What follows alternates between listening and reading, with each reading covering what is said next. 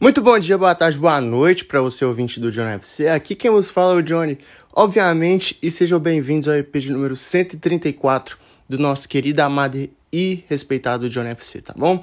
Aquela coisa de sempre, segue a gente no Instagram, John FC Off, também é, segue a gente no Spotify, John FC, para que quando tiver um episódio novo apareça na tela do seu celular, tá bom?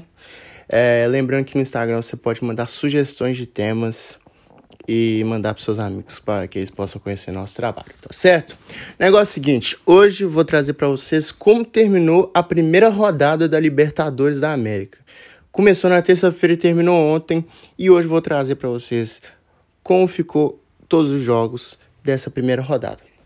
No grupo A, é, o Deportivo Tátira da Venezuela recebeu o Palmeiras, atual campeão, e o Palmeiras, fora de casa, se impôs e ganhou de 4 a 0 do time venezuelano. Os gols foram marcados pelo Dudu, Rafael Veiga e Rafael Navarro.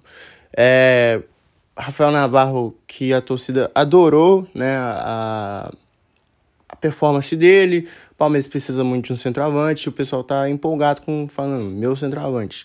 Lembrando que Palmeiras está interessado no Carlos Vinícius, que é do Benfica. Jogou no Tottenham, hoje está no PSV emprestado.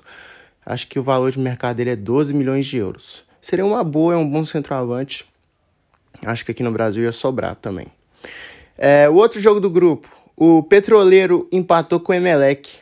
É, o Cristaldo abriu o placar aos 43 do segundo tempo. E aos 48, o Quiroga empatou para o Emelec, dando números finais ao jogo. 1 a 1 Lembrando, o Palmeiras vai receber o Petroleiro na segunda rodada, que já é semana que vem, e o Emelec vai receber o Deportivo Tátira no Equador.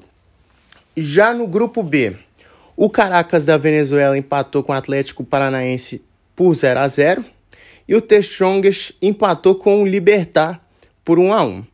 O gol do Texongas foi marcado pelo Triveril, ele abriu o placar aos 11 minutos de jogo, e o Merlini empatou aos 15 minutos do primeiro tempo para o Libertar 1 a 1. No grupo C, o Bragantino que, vem, que vai fazer que tá fazendo sua estreia na Libertadores, né? No modelo Red Bull, não sei se já tinha jogado antes. É, recebeu o Nacional do Uruguai e conseguiu uma grande vitória no Abiali, eu esqueci o nome do estádio, desculpa, em Bragança Paulista. Os gols foram marcados pelo Ítalo aos 35 minutos de primeiro tempo e Hurtado aos 48 do segundo tempo, dando, dando números finais à partida. O Bragantino está num grupo muito complicado e começou bem. Começou bem, 2 a 0 um ótimo resultado de estreia. E veremos o que vai ser do Massa Bruta nessa Libertadores. Lembrando que eu esqueci de falar, o Atlético Paranaense vai receber o The Strongest e o Libertar vai jogar contra o Caracas em casa. O Estudiantes, ainda no grupo C, recebeu o Vélez Sarsfield e foi o vencedor. 4 a 1 gols marcados pelo Mas, o Jansson empatou para o Vélez, Rogel fez o segundo gol do Estudiantes e no segundo tempo, Del Peste e Zapiola deram números finais à partida. É, o Bragantino vai até a Argentina enfrentar o Vélez e o Nacional vai receber em casa no Uruguai o Estudiantes. Grupo D, grupo onde tem dois brasileiros. Um se deu bem e o outro se deu mal. Quem se deu mal foi o América Mineiro, que recebeu o Independiente Del Valle em casa e perdeu por 2 a 0. Gols marcados pelo Sornosa, ex-Fluminense e Corinthians, e o Arce fez o segundo gol já nos acréscimos, 2 a 0 para o time equatoriano. O Tolima recebeu o Atlético Mineiro em casa e o Atlético fez história. É, o Atlético se torna o primeiro time brasileiro a marcar gol contra o Tolima na Colômbia e também o primeiro time a vencer o Tolima na Colômbia. Os gols foram marcados pelo Nacho e pelo Tietchan. Grande partida do Everson também, que fez uma defesa espetacular, acho que no segundo tempo, se eu não estiver enganado. Foi uma baita defesa. E o Atlético, cara, vai, vai passar com tranquilidade nesse grupo. Eu acho que o América e o Del Valle vão ser os times que vão correr mais por fora para essa para essa terceira vaga, para essa segunda vaga no grupo. Acho que o Atlético vai fazer os 18 pontos. Só acho. No grupo E, o, o América de, não, Deportivo Cali. É, o Deportivo Cali recebeu o Boca Juniors e surpreendeu a equipe argentina. É, ah, gente, desculpa. O Atlético Mineiro vai receber o América na próxima rodada e o Del Valle vai receber o Tolima no Equador. É, o Deportivo Cali da Colômbia recebeu o Boca Juniors e o Boca Juniors foi surpreendido pelo time colombiano. Gols marcados pelo Burdiço e Vasquez. Isso tudo no segundo tempo. Já o outro jogo do grupo, o Corinthians perdeu para o Always Ready da Bolívia. Terceira vitória do time boliviano na história da Libertadores. É um vexame, assim, tanto que a torcida do Corinthians foi protestar.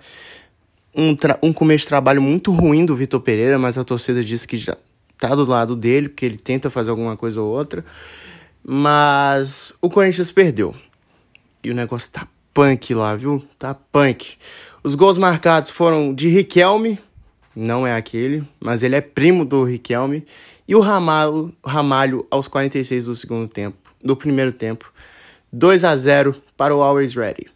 É, o Boca vai receber o time boliviano do Always Ready e o, e o Corinthians vai receber o Deportivo Cali na semana que vem. Todos os jogos da segunda rodada já vão ser semana que vem, tá bom, rapaziada?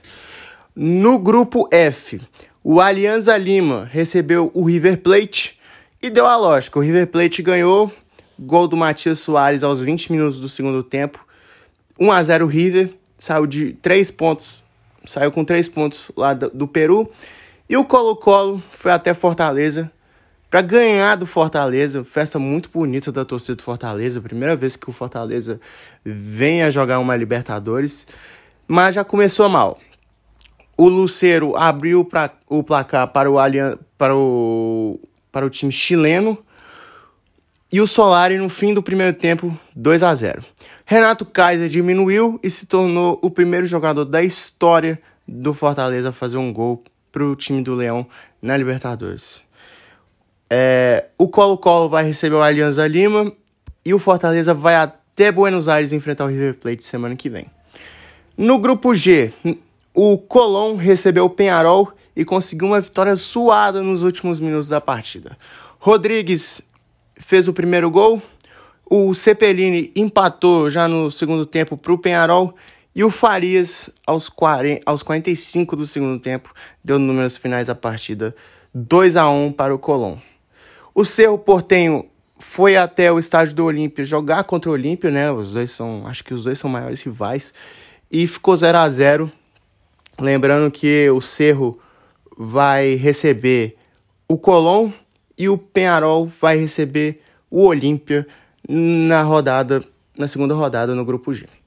E o último, e o último grupo aqui, é, o Sporting Cristal do Peru recebeu o Flamengo e o Flamengo com tranquilidade ganhou do time peruano, gols do Bruno Henrique e Mateuzinho. É, lá no Ninho do Urubu o bicho também tá pegando, moleque. E o último jogo que a gente vai falar hoje é o Tajeres, que jogou contra a Universidade Católica e o Fertoli fez o gol do time argentino 1 a 0 Tajeres. É... Então, gente, é isso. O Flamengo vai receber o Talheres na próxima temporada. Próxima temporada não, no próximo jogo. E a Universidade Católica do, Peru, do, do Chile, perdão, vai jogar contra o Esporte Cristal em casa, tá bom? Então é isso, rapaziada. Espero que vocês tenham gostado desse resumão da fase de grupos da Libertadores até o momento. É, espero que vocês tenham gostado. Tamo junto, valeu, é nóis, fui!